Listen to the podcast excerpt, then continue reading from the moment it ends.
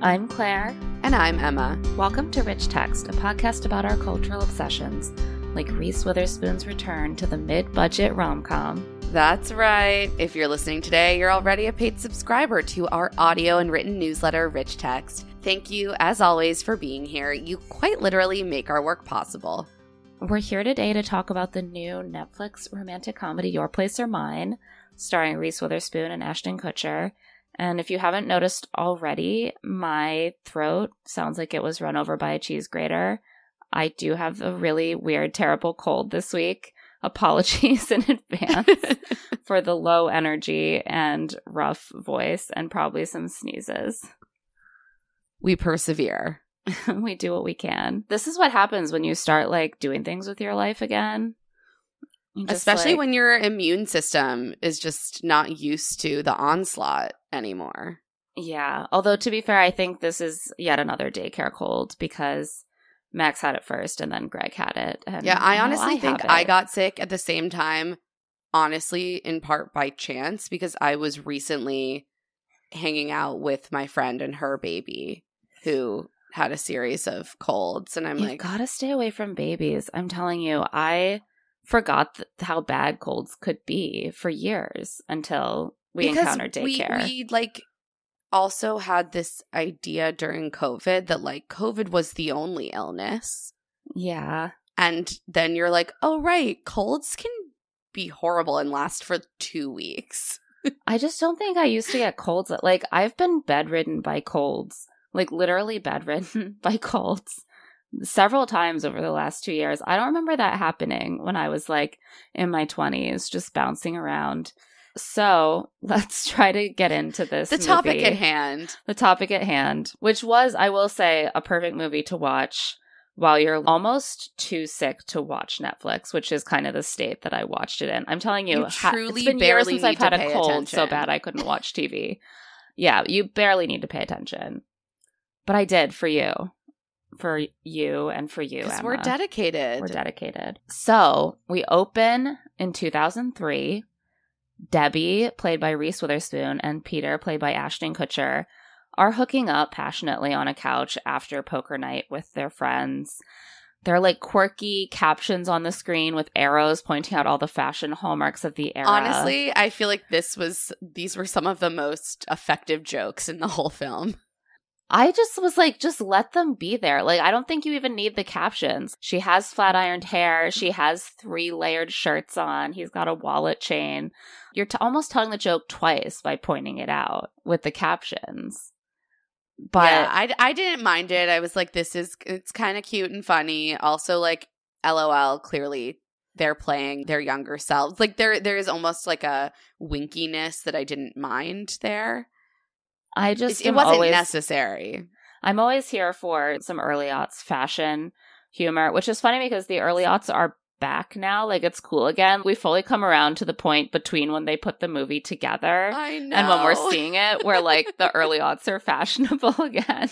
Yeah, you're like, oh no, everyone's layering all of their tank tops again. It's happening. The jeans are so low. They're like, get a load of these losers in their layered shirts and their flat ironed hair. And meanwhile, the naughties are back in a big way. Peter takes Debbie into her room and is like, wow, you've got so many books. And she's like, yeah, I'm a big reader.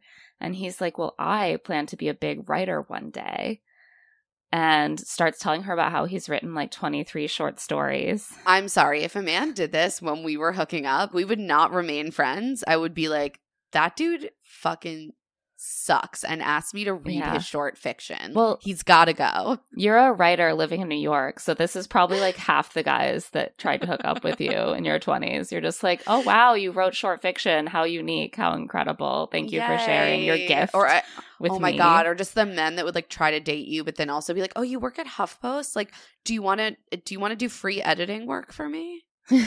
As a treat? Definitely. Or, oh, oh, or the ones who would just casually give you a paragraph of feedback on your latest essay. Yeah, that did happen to me. Wow. Yeah. Well, but you made the mistake. You didn't just read. You also wrote. Right. And as a woman, you should really be more of a reader. Reading is for women. That's what I'm learning. Writing is for I'm men. learning. Yeah, that's one of the main themes of the movie. He's like, Wow, how did you get to be so awesome? And she's like, You don't have to say that. I'm still going to have sex with you. And presumably they do so. Cut to today. Debbie and Peter are now bi coastal best friends. The hookup never happened again. It was never repeated. They just became platonic buddies, but they talk for what seems to be like hours every day, all through their respective routines, like waking up, getting dressed, eating breakfast. They're just Yeah, on like, speakerphone is with this- each other. Is this daily or is this just because it's Peter's birthday? It's a little unclear. Maybe it was just a little extra because it was his birthday. They definitely But- talk a lot either way.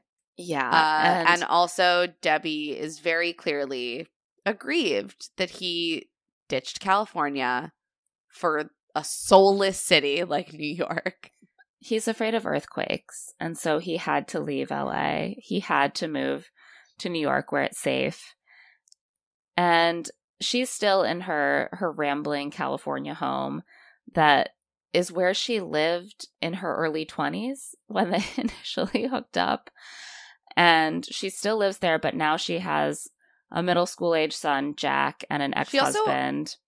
Why does she refuse to update the kitchen for 20 years? I mean, I wouldn't. It's a great kitchen. I was like, why did they keep making fun of the kitchen? Like, she has an extreme.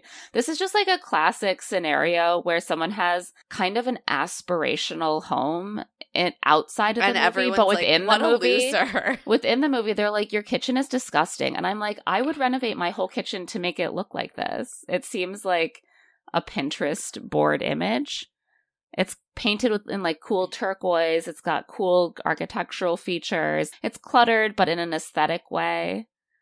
And it's There- like, why haven't are you too like many post-it notes. raised I'll, you everything know. and replaced it with plain white everything? I guess is the idea. Why doesn't your kitchen look like the kitchen of my brand new gleaming penthouse in Dumbo, which is where he lives? So she's still in this home. She now has her son Jack. Her ex husband is a Roland Roland Stone. He is a mountain climber and has a sexy young mountain climbing girlfriend, and I guess just isn't around anymore ever because he's always mountain climbing. And so she's just doing that solo parenting thing. I was like, we gotta focus back on her shitty ex-husband because Seriously. this man seems terrible. I kept getting distracted by this. I was like, you're a great mom, but wouldn't a great mom try a little bit harder to keep her child's father involved in his life? I'm like, she's like, go he- have your adventures. I don't care. And I'm like, no, he is your child's father. Also, like, he better be at least sending you a lot of money. This is really neglectful. I don't Ugh. like it. It's not good. It seems like he's not because she, She has can't to even afford her child's eczema me- medicine. So, yeah, it Right. really doesn't seem good. without getting a special accounting degree. But even so, money does not replace having a dad. And she seems pretty blase about the emotional damage that abandonment from father figure is going to have on Jack. Meanwhile, as we mentioned, Peter has moved to New York. He has this massive, gleaming apartment in one of those new high rise type buildings that they started putting in all the good, close to the city neighborhoods in Brooklyn, where he can just see the skyline, you know, and treat like a hotel room. He doesn't have any photos, he doesn't have any silverware. well, Claire, that's what we do in New York. We don't open our cutlery. Why would you open your cutlery when takeout usually comes with a plastic fork? Like, we don't, we just don't, we don't use our homes. It's just not what we do here in a soulless, non reader city like Yeah. New York. no touches of home in New York. this really felt like this movie felt like LA's revenge on New York, and we'll come back to that. But yeah. every stereotype that New Yorkers have about people in LA has been completely reversed. It's like, oh, superficial, shallow, obsessed with modern finishes and overt signifiers of wealth at the expense of, you know, history and character. That's all shit that New Yorkers will say about LA, but in the movie, that is New York. And LA is like warm, homey, history, like quirks, reading, real reading, not just arranging your books by color on your shelf. So they've remained very close, and they're about to have a week together because Debbie is planning a week long trip to New York to get an accounting degree. You just listened to a free preview of this week's Rich Text podcast. If you like what you heard and you want to listen to the rest of this week's podcast and our entire Rich Text back catalog, you can become a paying subscriber at claireandemma.substack.com. If not, you can still enjoy our free weekly recommendations. Rich Text is hosted, produced, and edited by us, Claire Fallon and Emma Gray. You can find the written version of Rich Text at claireandemma.substack.com. You can find us on Instagram at Claire and Emma Pod, and you can find our other podcast, Love to See It, over at Stitcher and wherever you listen to podcasts, as well as on TikTok and Twitter at Love to See It Pod. You can also find us individually at Claire E. Fallon and at Emma Lady Rose. Thanks for listening.